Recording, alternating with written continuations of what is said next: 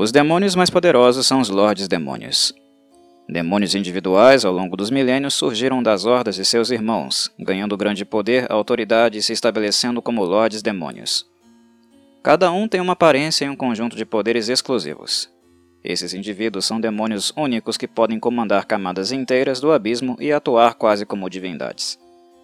Eles podem projetar manifestações físicas no plano astral e, a partir daí, infiltrar outros planos sem correr o risco de serem mortos.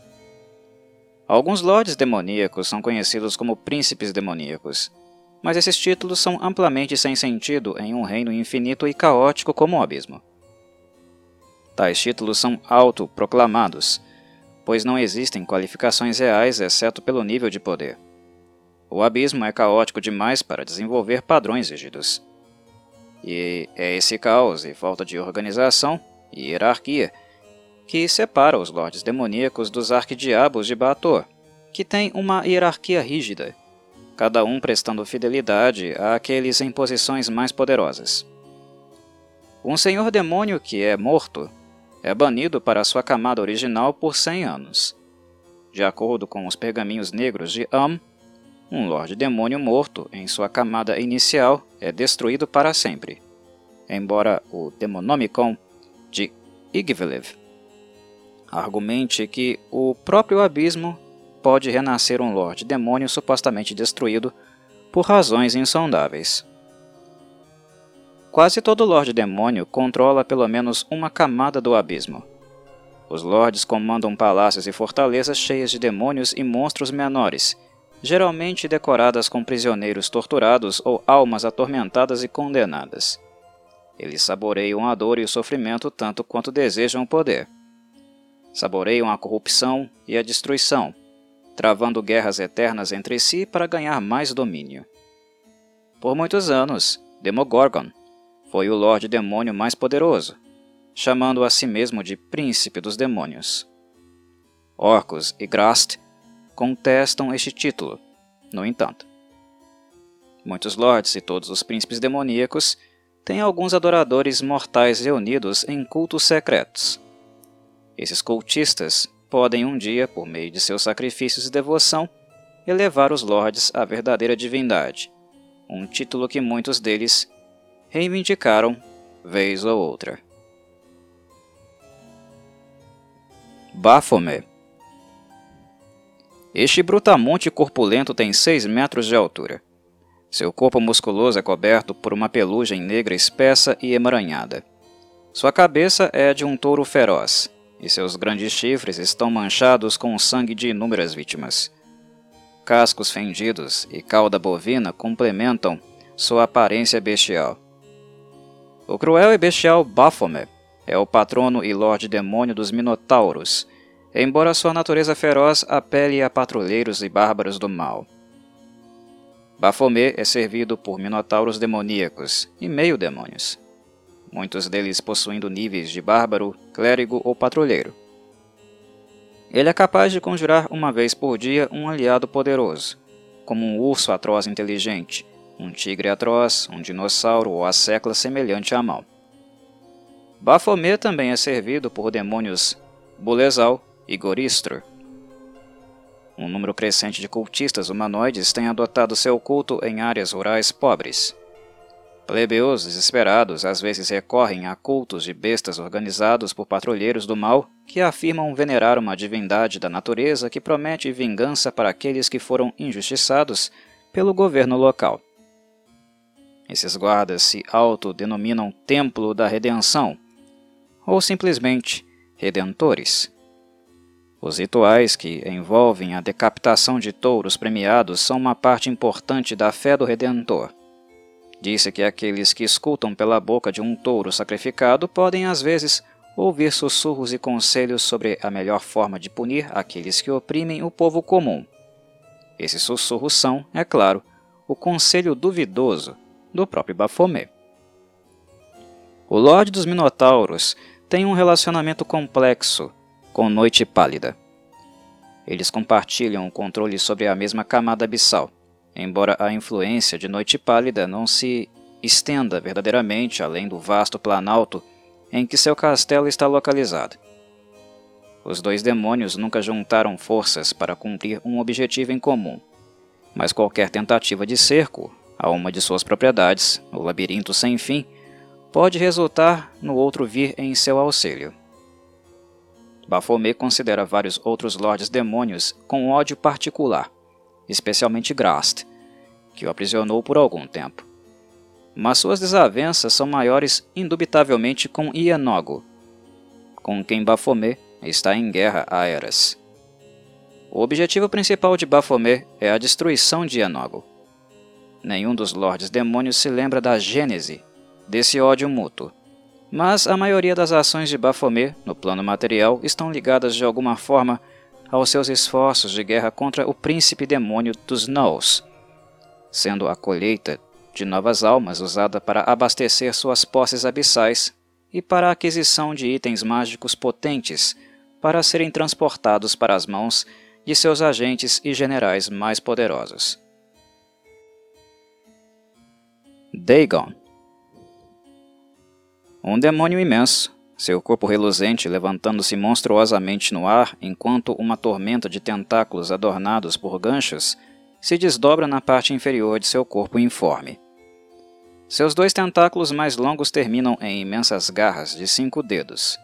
Sua cabeça é de um peixe marinho abissal, torcida com crueldade e olhando maliciosamente com uma inteligência primordial. Seus dentes de estilete imensos e translúcidos. Seu corpo não é exatamente uma serpente marinha, nem exatamente um molusco, nem exatamente um tubarão, mas de alguma forma, horrivelmente, uma combinação dos três. O ancião Dagon está entre os mais antigos lordes demônios do abismo. Ele é o patrono daqueles que habitam as profundezas do mar sem luz. Dagon sobreviveu à ascensão dos Tanarri, em grande parte devido à sua natureza isolacionista. Quando a Rainha do Caos chamou os Lords Ubirith para ajudá-la em sua batalha contra os Duques do Vento de Aaga, Dagon recusou seu chamado. Outros Oberiths fizeram o mesmo, e a rainha os destruiu pela desobediência. Porém, Dagon era poderoso o suficiente para que a rainha não ousasse erguer seus tentáculos contra ele. Quando os Oberiths foram derrotados, Dagon sabia que sua escolha tinha sido acertada. Hoje, ele é considerado um oráculo evidente entre os Tanarri. Eles buscam a este demônio com oferendas de armas e sacrifícios em troca de conhecimento ancestral do abismo, informações que antecedem a ascensão dos Tanarri. Dagon construiu um poderoso império em seu reino com essas oferendas, se tornando um dos mais poderosos lordes demônios do abismo. O reino de Dagon está diretamente abaixo do de Demogorgon, e os dois entraram em uma espécie estranha de aliança. Dagon é servido por todos os tipos de demônios aquáticos e monstros em seu reino, que é conhecido como Shadow Sea, o Mar de Sombras, na camada 89 Apesar de sua natureza Oberith, os demônios Mikmishikos muitas vezes prestam homenagem a ele, apenas para mantê-lo apaziguado. Seus lacaios favoritos são os Wastreliths, que por sua vez já foram Oberith. Esses demônios, apesar do fato de terem evoluído além de suas antigas raízes para a forma atual, ainda mantêm lealdade a Dagon. A presença do Lorde também é sentida no plano material. Ele é procurado por feiticeiros poderosos e insanos pelos antigos segredos que guarda, e é conhecido por conceber e conceder esses segredos por meio de magias. Dagon é referido como um semideus por muitas culturas, exceto na história antiga do Abismo, na qual ele é tratado como uma divindade maior que sempre conhece a resposta para as mais profundas indagações. Entretanto, o contato com Dagon é particularmente perigoso. Sem a devida precaução, aqueles que o contatam podem sofrer danos mentais muito severos. Dagon também é venerado como um deus por certas raças aquáticas. Os Krakens costumam adorá-lo, assim como alguns Shus, bruxas do mar e nagas d'água. Os mais fanáticos adoradores do plano material são certas tribos antigas de Kuotoa, que moram nas profundezas do mar aberto e nunca ouviram falar de Blibdopup. Esses Kuotoa afirmam que sua raça já existia há eras antes do advento dos deuses e que, nesses tempos antigos, eles eram os asseclas escolhidos de Dagon. Hoje, seu número é pequeno e está diminuindo. Eles foram caçados quase até a extinção por Sahaljin, intolerantes que veem Dagon como uma ameaça ao poder de Sekolah. Bolsões isolados desses antigos Kotoa foram realocados para casas mais rasas na costa de trechos isolados de terra. Em muitos casos, esses Kotoa entraram em contato com comunidades costeiras de habitantes da superfície, essas aldeias costeiras desavisadas são rapidamente convertidas ao culto de Dagon pela força ou trapaça. Ao fazer isso, esses Kuotoa esperam reconstruir seus números e força para algum dia reivindicar o domínio das profundezas. Demogorgon Este Lorde Demônio tem um pouco mais de 5 metros e seu corpo é ao mesmo tempo sinuoso como o de uma cobra e poderoso como o de um grande primata. Duas cabeças malignas de babuíno olham maliciosamente de cima de seus ombros desajeitados, presos aos quais estão dois longos tentáculos se contorcendo. Ele é sáureo, na parte inferior do torso, como um réptil com uma imensa cauda bifurcada. O príncipe dos demônios detém seu título apenas por puro poder. Seu nome sozinho pode inspirar um medo primordial. Dentro dele ocorre uma guerra secreta pelo controle de si mesmo. O Demogorgon tem duas cabeças e, portanto, duas mentes, sendo que cada uma busca o domínio da outra. Amel é a persona que controla a cabeça esquerda do Demogorgon, enquanto Refiradia controla a direita. Cada um é incapaz de controlar o outro como também não podem matar o outro sem perecer no processo. Pela maioria das definições, esse conflito interno seria descrito como insanidade, mas isso seria aplicar padrões mortais inadequados a alguém a quem tais padrões nunca podem ser aplicados. A guerra do Demogorgon com Orcos e Grast tem um alcance épico. Seus exércitos se enfrentaram em todo o abismo desde o início da raça Tanarri. Por um tempo, Orcus desapareceu, aparentemente morto, assim como Grast, que foi aprisionado no plano material pela arquimaga Igvliv. Mas nunca o abismo conheceu a paz completa desta guerra eterna. Demogorgon é servido por todos os tipos de demônios, alguns dos quais, como o Retriever, foram realmente criados por ele. Muitos demônios poderosos e únicos o servem também, e ele comanda exércitos de homens lagarto malignos, conspiradores Yuan-Tai, trogloditas sádicos, Itchatchil vampíricos e incontáveis cardumes de predadores aquáticos abissais. Sua estreita aliança com o antigo Lorde Demônio Dagon deu a ele acesso aos segredos abissais que os outros Lordes Demônios sequer podem imaginar. Os métodos de criação de poderosos senhores da guerra mortos-vivos, conhecidos como Cavaleiros da Morte, representam o menor desses segredos, embora sejam criaturas horríveis e potentes. Adoradores do Demogorgon são mais propensos a serem coisas escamosas que se escondem da luz do que humanos ou membros de outras raças civilizadas. Apesar de seu status no abismo, a grande maioria do plano material é felizmente ignorante de sua existência, embora conheçam suas obras, mesmo que indiretamente. Os trogloditas o adoram como Amon Ibor, a besta sibilante, e usam seus ensinamentos para trazer inteligência vil e fanatismo às bestas selvagens.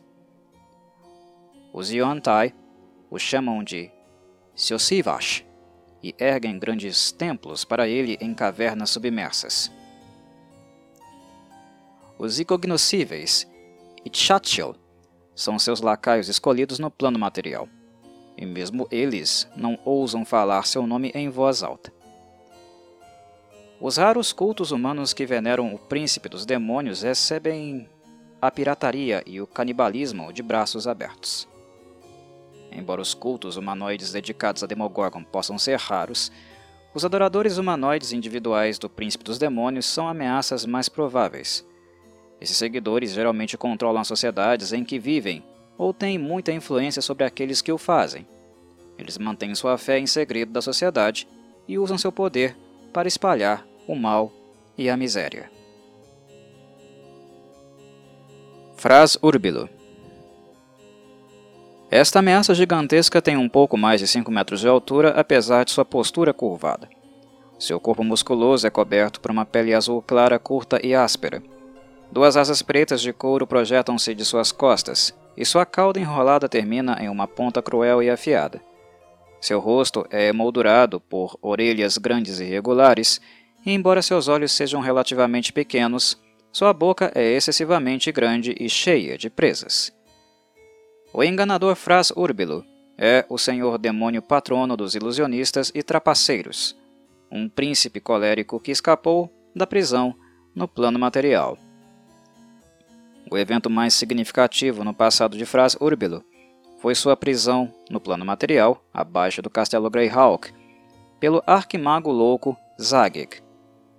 Fras Urbilo permaneceu aprisionado naquelas masmorras infames, preso em uma escultura de baixo relevo em uma parede por mais de 200 anos antes de ser acidentalmente libertado por um par de aventureiros, que Fras Urbelo prontamente retribuiu, destruindo seu equipamento e os encurralando em seu reino abissal. Desde sua fuga, o Lorde passou anos reconstruindo seu reino abissal de Hollow's Heart, Coração Oco, e procurando por seu cajado, um potente artefato que foi roubado no momento de sua prisão. Alimentando esses objetivos está a raiva, raiva focada principalmente em toda a humanidade. Fras Urbilo espera que, quando tiver restabelecido totalmente seu poder sobre Coração Oco e recuperado seu cajado, ele seja capaz de emergir com essa raiva para atingir seus inimigos. Fras Urbilo não conta com nenhum outro Lorde Demônio como aliado, porque sua habilidade de enganá-los o torna um Lorde Demônio particularmente odiado. Rumores afirmam que esse ódio pode ter encorajado alguns dos outros príncipes demônios a ajudar na prisão de Frasórbilo. Por enquanto, seus inimigos ficam de olho em Coração Oco, mas não ousam se mover contra ele. Ele pode estar sozinho, mas continua sendo um dos mais poderosos senhores abissais. Fras Urbilo prefere lacaios que joguem com seus pontos fortes de sedução, engano e traição. A Sucube é uma de suas ferramentas favoritas, assim como o sinistro Lilito. Ele também comanda um grande número de rakshasas caóticos e maus, conhecidos como os Rajas Ocos. Os cultos de Fras Urbilo são conhecidos como cultos da decepção um culto típico consiste em uma dúzia de membros, a maioria dos quais com pelo menos alguns níveis de clérigo. Posando como seitas benignas de divindades obscuras, esses cultistas seduzem e enganam as pessoas para que se juntem às suas fileiras e ofereçam sua adoração desconhecida a Fras Urbilo. Essas pobres pessoas estão condenadas no momento em que se juntam ao culto pois eventualmente serão sacrificadas ou instigadas a se sacrificar. Essas pobres almas iludidas inevitavelmente se encontram como prisioneiras eternas de Fras Urbelo, em sua poderosa cidade de Zoragmelok, em Coração Oco. Grast A figura em pé diante do trono é sombriamente bonita um homem de pele de ébano com quase 3 metros de altura. Suas orelhas ligeiramente pontiagudas, presas amarelas e mãos de seis dedos marcam-no como o demônio que ele é. Dos príncipes demônios, nenhum parece mais humano do que Grast, o príncipe negro, patrono dos tiranos, déspotas e todos aqueles que governam pela força. A guerra de Grast, com os outros senhores demônios do abismo, é lendária ele controla o maior reino, Seu reino cobre três camadas adjacentes do abismo. Infelizmente, o controle de um reino maior não se traduz exatamente em uma vantagem para um Lorde Demônio. O objetivo de Grast é nada menos do que a conquista total do abismo. Ele despreza o fato de Demogorgon ser conhecido como Príncipe dos Demônios. Ele cobiça esse título mais do que qualquer outra coisa. Sua cruzada para dominar o abismo prossegue rapidamente. Um de seus principais triunfos foi a deposição do príncipe demônio da loucura, Admarcus. Com a ajuda de seu filho, Atux, Grast conseguiu engendrar a prisão de Admarcus em Carcere. Infelizmente, o Lorde Demônio não foi capaz de conquistar o reino de Admarcus, Ossípitos. A Guerra Fria de intriga, sabotagem e calúnia do Príncipe Negro contra Malcontet também consome muito de seu tempo, e rumores abissais afirmam que uma guerra total entre seus reinos se aproxima. Embora um estrategista mestre e um espadachim talentoso, os verdadeiros pontos fortes de Grast residem na sedução e na astúcia. Não é apenas pela força, ele percebe, que se pode ganhar o controle, mas controlando aqueles que pensam que estão no controle. Ele gosta da ideia de que é a criatura mais inteligente e astuta do abismo. Certamente, poucos são os que podem se igualar a ele neste quesito. Talvez apenas Malcontet e Pazuzu. Ao contrário de muitos outros príncipes demônios, Grast presta muita atenção, principalmente por meio de espiões, ao que acontece no plano material. Ele gosta de trocar favores com mortais, dando ajuda ou informações agora para serviços a serem solicitados mais tarde. Sua aliança mais infame com um mortal é seu relacionamento com a rainha das bruxas Igvelev, também conhecida como Tasha. Usando a sabedoria roubada do arquimago louco Zagig, Igvelev administrou as façanhas audaciosas chocantes de conjurar Grast e prendê-lo no plano material. Os dois se tornaram amantes improváveis, e em pouco tempo uma criança nasceu. Mas com o passar do tempo, Grast começou a suspeitar que Igvelev não tinha intenção de libertá-lo. Ele podia ver como sua ajuda havia elevado seu poder significativamente. E finalmente chegou o momento em que ele poderia usar um pouco do que ela lhe ensinou para aumentar seu próprio poder se ao menos ele pudesse escapar.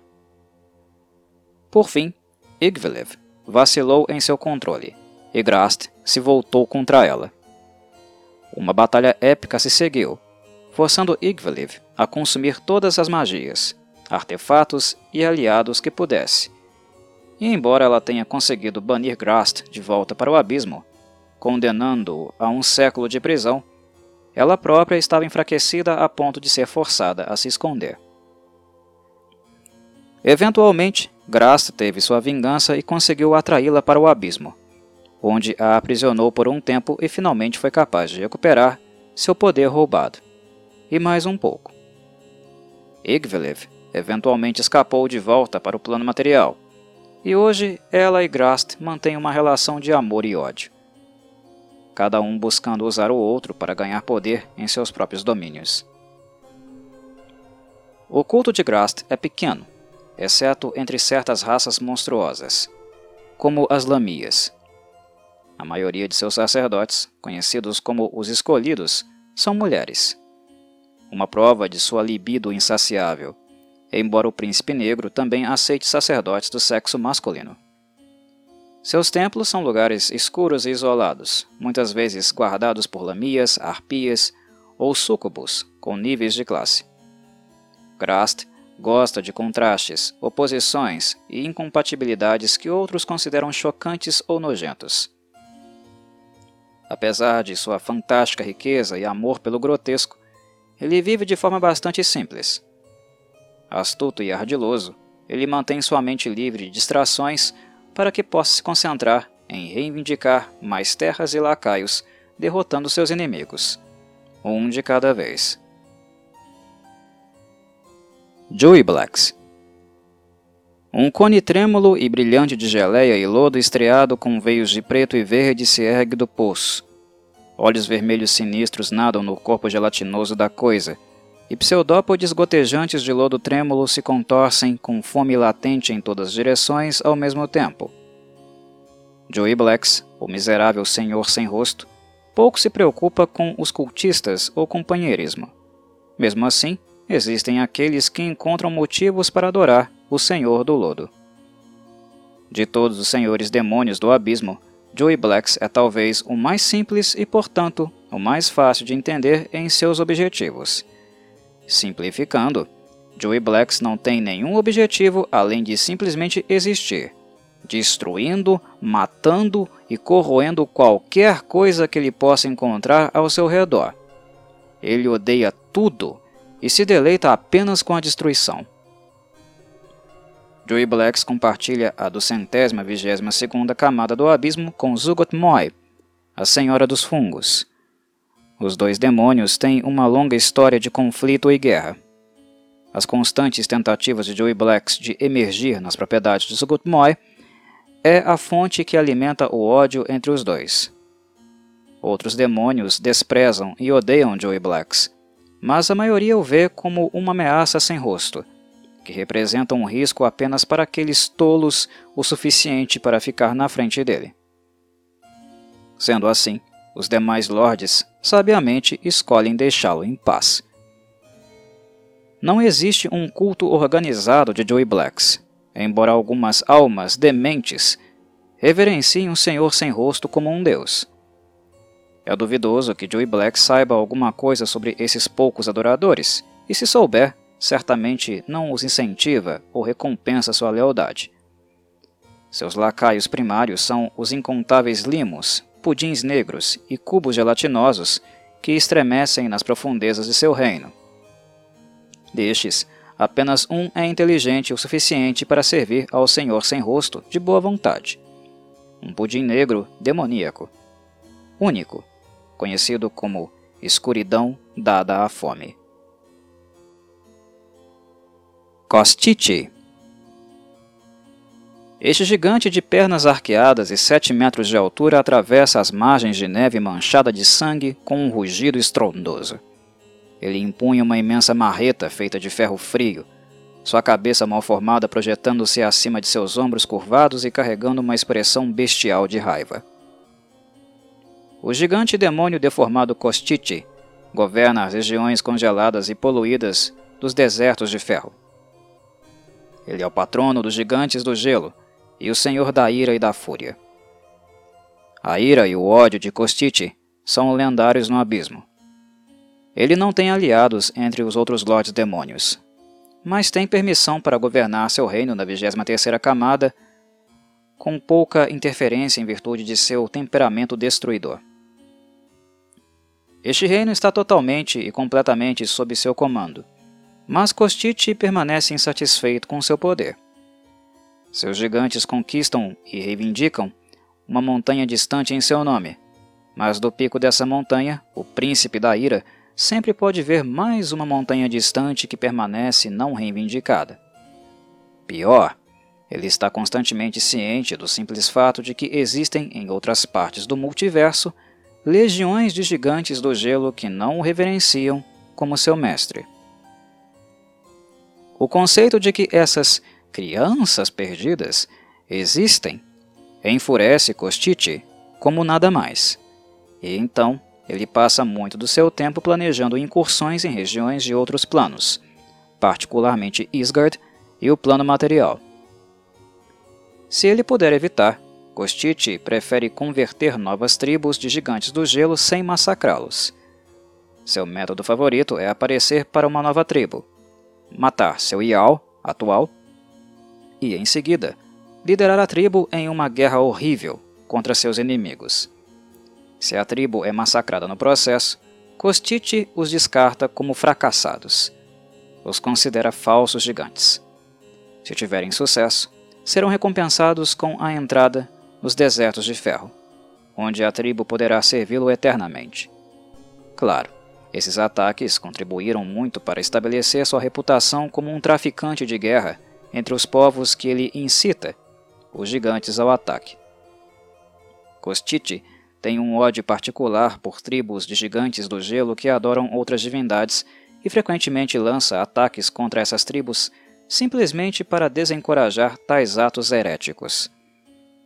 A maioria dos cultistas de Kotishi são os gigantes do gelo.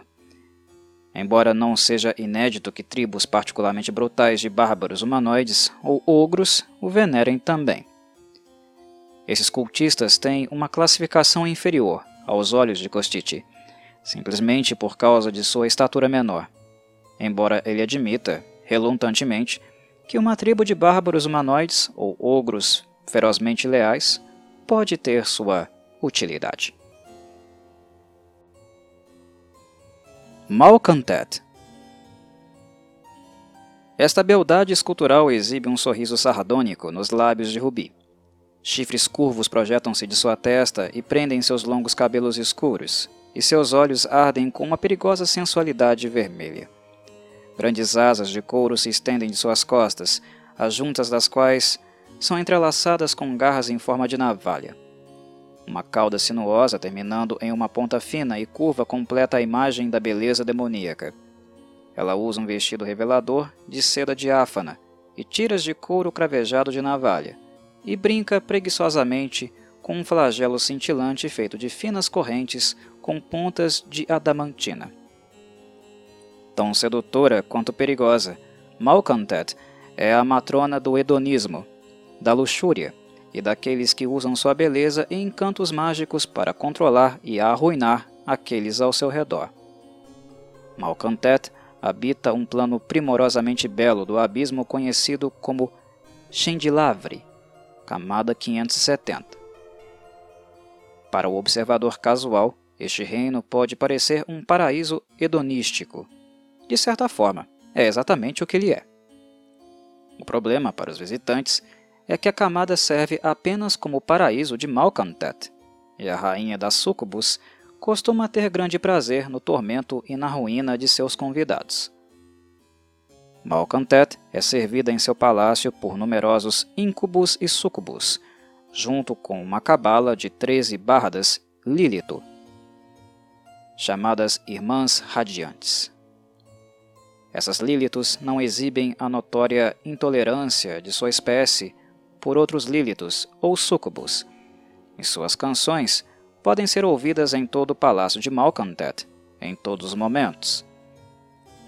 Melodias assustadoras e eróticas que podem ter efeitos indesejáveis sobre aqueles que Malcontet não convidou para seu reino. Lamias, arpias e ninfas meio demônio também a servem. Entre os Lordes Demônios, as maiores alianças de Malcontet são com seus antigos amantes Pazuzu, com quem ela gerou numerosos filhos súcubos particularmente mortais, e Demogorgon, com quem ela gerou coisas que é melhor não mencionar. Ela teve encontros amorosos com a maioria dos outros Lordes Demônios, embora esses fossem assuntos ociosos planejados pela Rainha das Súcubus para ganhar algum favor ou prêmio. Muitas outras senhoras demoníacas menores, como Shami, Amourae e Linkab, disputam o título de Rainha das Súcubus mas nenhuma foi capaz de usurpar Malcontet de seu trono. Ela há muito tempo está em conflito com Ianogo, e seu único contato com ele agora é quando ela envia exércitos para atacar seu reino, ou vice-versa. O motivo exato deste conflito não é claro, mas parece ligado aos Maures, uma poderosa família de magos que morou anos atrás em um enorme castelo no plano material. Entre os Maures, o maior servo de Malcontet era uma mulher chamada Elúvia. Outras facções da família Mauri serviram a Ianogo, e quando Elúvia tentou um golpe para ganhar o controle sobre as propriedades da família, com o apoio de Malcontet, a catástrofe mágica resultante arruinou a família inteira e não deixou nenhum vencedor, exceto talvez a própria Malcontet.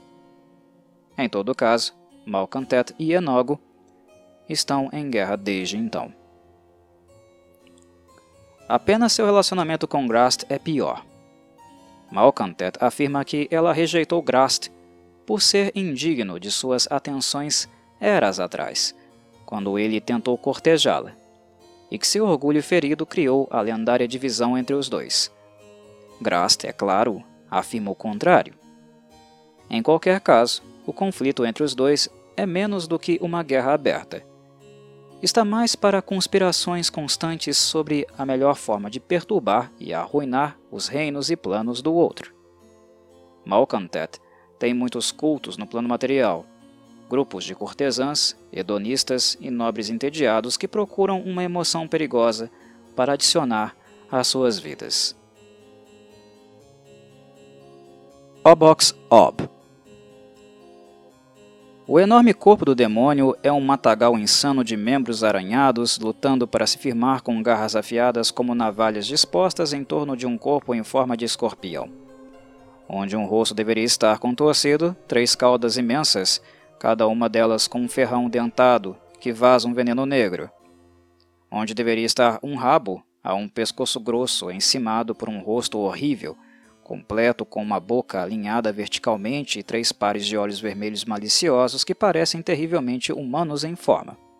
De sua mandíbula assassina estende-se uma língua vermelha brilhante, ela mesma com uma ponta oca em forma de saca-rolhas. Primitivo e ruinoso, o príncipe Oberith, Obox Ob, já foi o príncipe dos demônios em uma era antiga.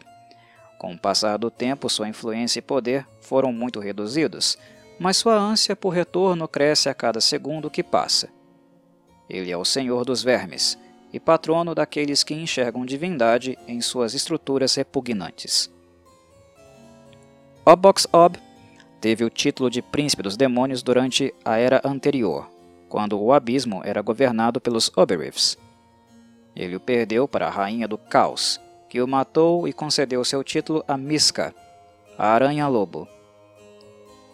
Embora Obox Ob tenha sido morto, seu aspecto mais poderoso sobreviveu e se escondeu em uma camada profunda do abismo chamada Zionin, camada 663. Por muitas eras, Obox Ob espreitou tal camada, como uma sombra sem forma verdadeira. Com o tempo, ele ficou mais ousado e saiu do esconderijo, apenas para descobrir que o abismo havia mudado em sua ausência. Os Tanarri agora governavam, e Obox Ob havia sido esquecido. Ele não se contenta em governar Zionin, e constantemente atravessa a face desta camada, trazendo destruição e ruína para os Ecolids que lá moram e adoram sua fúria. Reduzido ao príncipe dos insetos, Obox Ob quer nada mais nada menos do que assassinar Demogorgon, reivindicar seu título, e em seguida limpar o abismo da mancha dos Tanarri e devolvê-lo ao governo Oberith. Mas antes de pôr em prática este plano, ele primeiro procura recuperar o verdadeiro poder que detinha há muito tempo. A busca de Obox Ob por poder se estende até o plano material. Em alguns mundos deste plano, seu culto é bastante poderoso. Ele recentemente quase conseguiu atrair o mundo inteiro para o abismo para abastecer sua ascensão, mas falhou em sua tarefa quando os heróis daquele reino se opuseram a ele, criando uma interrupção devastadora do fluxo de magia em um momento crucial durante o ritual. Desde essa derrota humilhante, Obox Ob silenciosamente observou seus cultos restantes, esperando que um tivesse chances semelhantes de sucesso no futuro. Até então, esses cultos mantêm um perfil baixo, muitas vezes promovendo suas atividades em cidades em ruínas e perdidas em vastos desertos, onde podem ficar perto dos escorpiões tão sagrados à sua fé. Orcus. Este demônio enorme tem 4 metros e meio de altura. Seu corpo imenso é uma combinação horrível de músculos e carne inchada. Sua cabeça é de um carneiro com uma grande boca cheia de presas, e suas pernas grossas e peludas terminam em cascos fendidos. Asas de couro e uma cauda com ponto de farpa complementam a imagem do demônio arquetípico. Dos inúmeros senhores demônios do abismo, o terrível e vil Orcus, príncipe dos mortos-vivos, pode ser o mais adorado como um deus. Depois de se tornar complacente em sua guerra eterna com Demogorgon e Grast, Orcus foi assassinado e deposto. Mas então ele ressuscitou dos mortos, um demônio morto-vivo, e assumiu o nome Tenebrous por um tempo, se escondendo nas sombras do multiverso, esperando para se vingar. Agora ele se reintegrou à sua posição anterior e recuperou seu reino de Thanatos, e mais uma vez se encontra em uma luta pelo domínio com muitos outros Lords Demônios.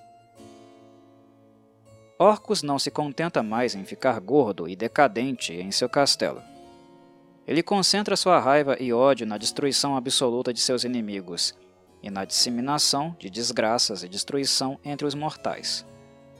Ele cobiça os reinos de Grast e Demogorgon, acima de todos os outros, e comanda uma horda de mortos-vivos e demônios que devastam camadas inteiras do abismo em seu capricho.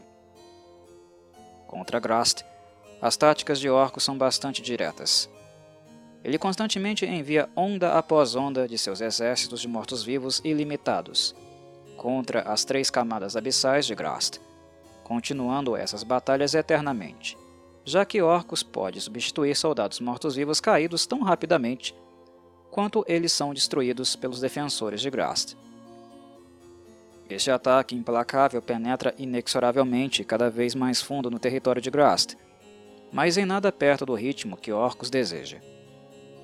Ele percebe que o Demogorgon é o inimigo mais poderoso, e como resultado, as ações de Orcus contra o príncipe dos demônios são mais sutis.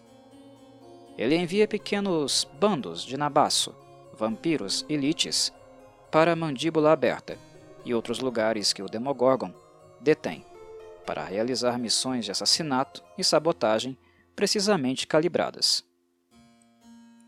No entanto, enquanto o próprio Orcus pode não ser tão poderoso quanto o Demogorgon, e seu reino pode ser diminuído pelo tamanho das propriedades de Grast, o culto de Orcus no plano material é na verdade seu maior recurso.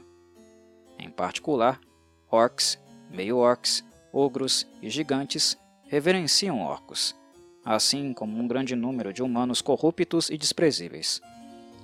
Seus templos são geralmente escondidos e seus adoradores formam sociedades secretas que cometem atrocidades e guerras em seu nome. Ele exige sacrifícios vivos de seus cultistas, e sangue e crânio são partes importantes das imagens usadas em sua adoração. Mortos-vivos inteligentes raramente o servem de boa vontade, Embora muitos vampiros, liches e outras criaturas mortas-vivas sejam forçadas a seu serviço por pactos sombrios ou magia convincente. Noite Pálida Um estranho brilho no ar anuncia a chegada de uma forma, pouco mais do que uma folha branca diáfana ondulante. Uma inspeção mais detalhada revela uma forma ágil e sedutora sob o lençol, uma figura feminina voluptuosa, indistinta e nebulosa. De vez em quando, as bordas do lençol sobem um pouco alto demais no vento inferior, mas nunca sobe o suficiente para revelar os detalhes que se retorcem além. Misteriosa e enigmática, Noite Pálida afirma ser a mãe de muitos lordes demônios. Certamente ela é uma das mais velhas de sua laia. Noite Pálida é um enigma, uma Oberith, que era antiga mesmo durante o reinado desta raça no abismo. Ela mora em um castelo de ossos localizado na seiscentésima camada do abismo desde muito antes de Baphomet reivindicar esta camada como sua. Na verdade, o labirinto de Baphomet evita uma extensão particular do território ao redor do castelo de Noite Pálida, e ele nunca tentou abertamente influenciar as questões dentro do reino dela. Noite Pálida é também a matrona de Androline, onde ela ainda atormenta a prole ancestral da hoste Eladrin, que tentou limpar o abismo da presença do Oberith após sua derrota nos campos de Pesh.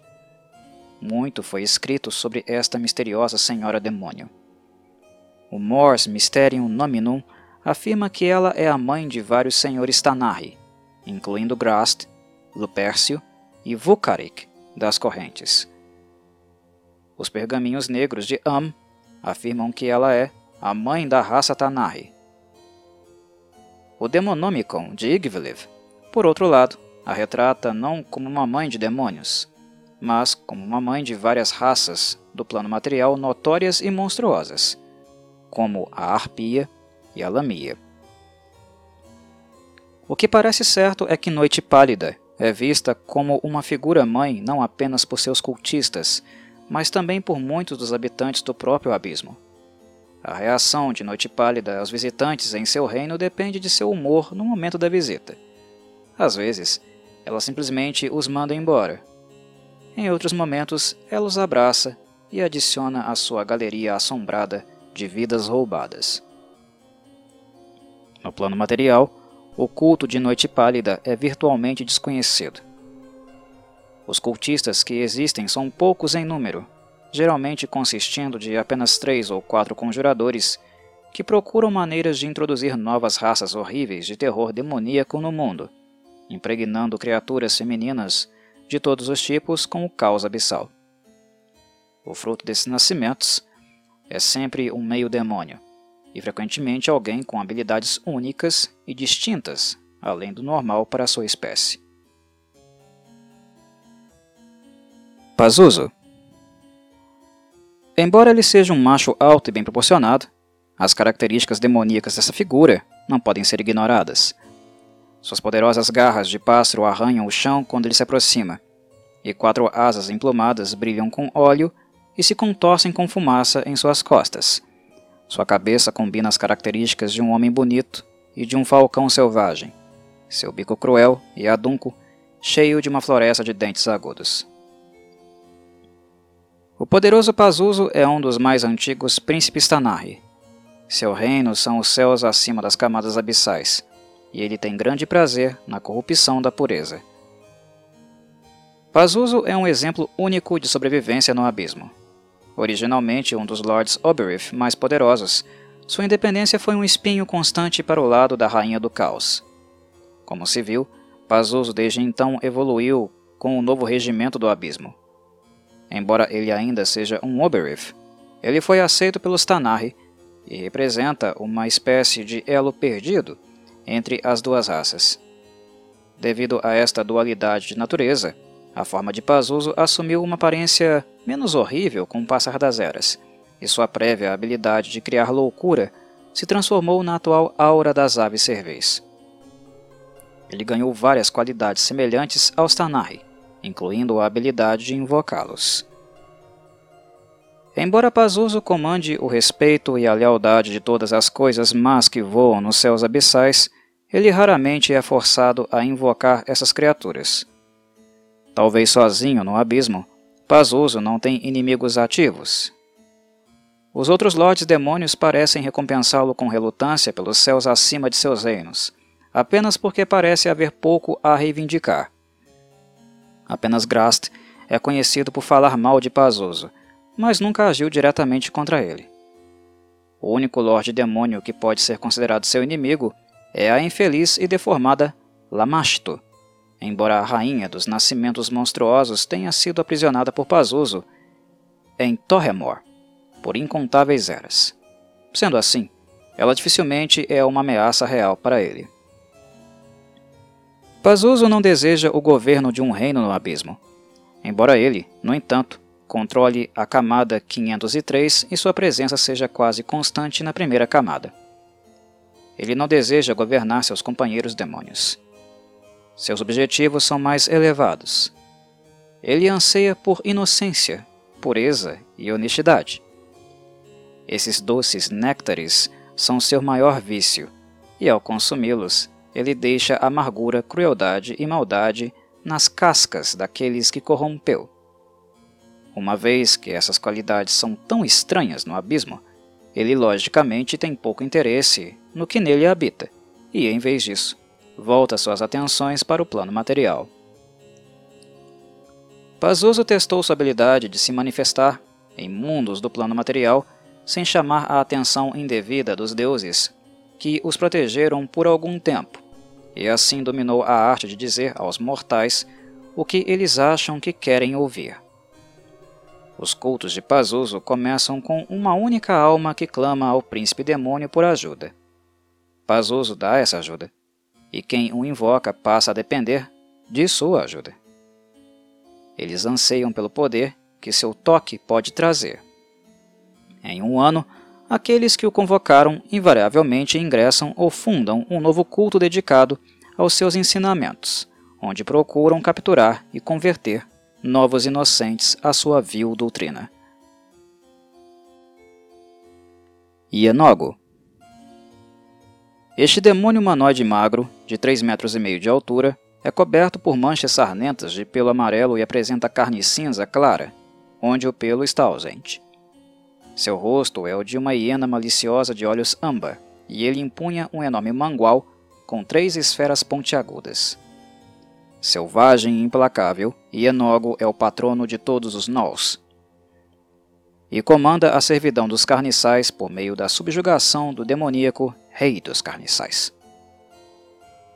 Ienogo é um dos Lordes Demônios menores, mas ainda comanda um grande império na camada 422 do Abismo, uma região conhecida simplesmente como o Reino de Ienogo. Ele passa a maior parte do tempo caçando criaturas menores ou capturando mortais e planejando assaltos às propriedades de poderosas entidades demoníacas que ainda não são lordes demoníacos. Um dos maiores e primeiros triunfos de Ienogo foi a subjugação de Dorezain, o rei dos carniçais. Uma vez vassalo de Orcos, Dorezain controlou sua própria camada do abismo até que o exército de Enogo invadiu e conquistou o governante morto-vivo. O rei jurou fidelidade a Enogo e continua a homenageá-lo até hoje. Dorezain ainda governa o Reino Branco, mas como um aliado jurado do, do mais poderoso príncipe dos Nós. A atenção de Orcus estava em outro lugar, e até agora ele não agiu contra Ienogo pelo roubo de um de seus súditos. Um dos grandes desejos do Lord Iena é cuidar da prosperidade de seu povo, os Nós. Ele imagina um plano material dominado por seus filhos, onde elfos, humanos, anões e halflings são escravos na melhor das hipóteses e comida na pior. Ainda assim, ele percebe que todos os nós, no plano material, não poderiam atingir tal objetivo. Como resultado, ele apoia ativamente cultistas de outras raças que o procuram em busca de apoio. O enigmático líder da família Maori já representou seu culto mais poderoso entre a humanidade na época, mas conflitos internos causados pela rival demônio, Malkantet, cuidaram da ruína deste valioso recurso. Por este motivo, Ianogo considera a rainha da Sucubus um de seus maiores inimigos e invade periodicamente seu reino. Ele sempre é impedido por suas defesas, mas um dia ele espera ganhar aliados suficientes para ver sua ruína. Apenas a guerra eterna de Ianogo com Baphomet se aproxima do nível de seu ódio por Malcontet. A origem do conflito entre o príncipe dos Nós e o príncipe das Feras não é clara, provavelmente esquecida até mesmo pelos próprios Lordes Demônios, mas eles não mostram sinais de cessar suas hostilidades eternas. E Enogo exige sacrifícios vivos em regiões selvagens remotas em altares de pedra bruta. Seus fiéis vestem túnicas marrom escuras realçadas por peles amarelas sarnentas. Eles não têm permissão para limpar essas vestes e, com o tempo, ficam horríveis com sangue coagulado e odores desagradáveis. Zugotmoy. Este demônio feminino repugnante se assemelha a um humano apenas do torso para cima. Essa parte de seu corpo é composta de grossas folhas ançosas e espirais de fungo que por acaso cresceram na forma de uma mulher atraente. Quatro chifres fibrosos crescem de sua testa e suas mãos exibem garras cruéis. A parte inferior do seu torso é um pilar espiral de tentáculos pegajosos e de outros fungos, sua pele é um redemoinho nauseante de tons de cinza, azul, roxo e preto. Zogotmoy tem um interesse perigoso no plano material, onde seus cultos secretos e sujos estão por trás de muito mais males do mundo do que se possa imaginar. Ela tem lutado muito para manter cultos viáveis no plano material, Como se constatou, a maioria dos humanoides tem pouco interesse em adorar fungos. E para combater isso, ela frequentemente estabelece cultos ocultos que são subservientes aos seus verdadeiros adoradores. Seu maior triunfo e possivelmente seu maior erro nesta arena foi a criação do Templo do Mal Elemental. Este culto de fachada consistia em quatro cultos dedicados ao mal intrínseco dentro dos quatro elementos. Esses quatro cultos trabalhariam juntos contra seus inimigos, mas tinham uma competição embutida entre eles que garantia que nunca se tornariam muito poderosos para os verdadeiros cultistas de Zogotmoy manipularem. A popularidade do Templo do Mal Elemental entre as culturas humanoides locais provou ser sua ruína, e eles se tornaram muito potentes rapidamente e atraíram a atenção do poderoso Círculo dos Oito, um consórcio de poderosos magos. O Círculo dos Oito derrotou o exército do templo na Batalha de Emerald Meadows e prendeu Zugatmoy nas masmorras do templo.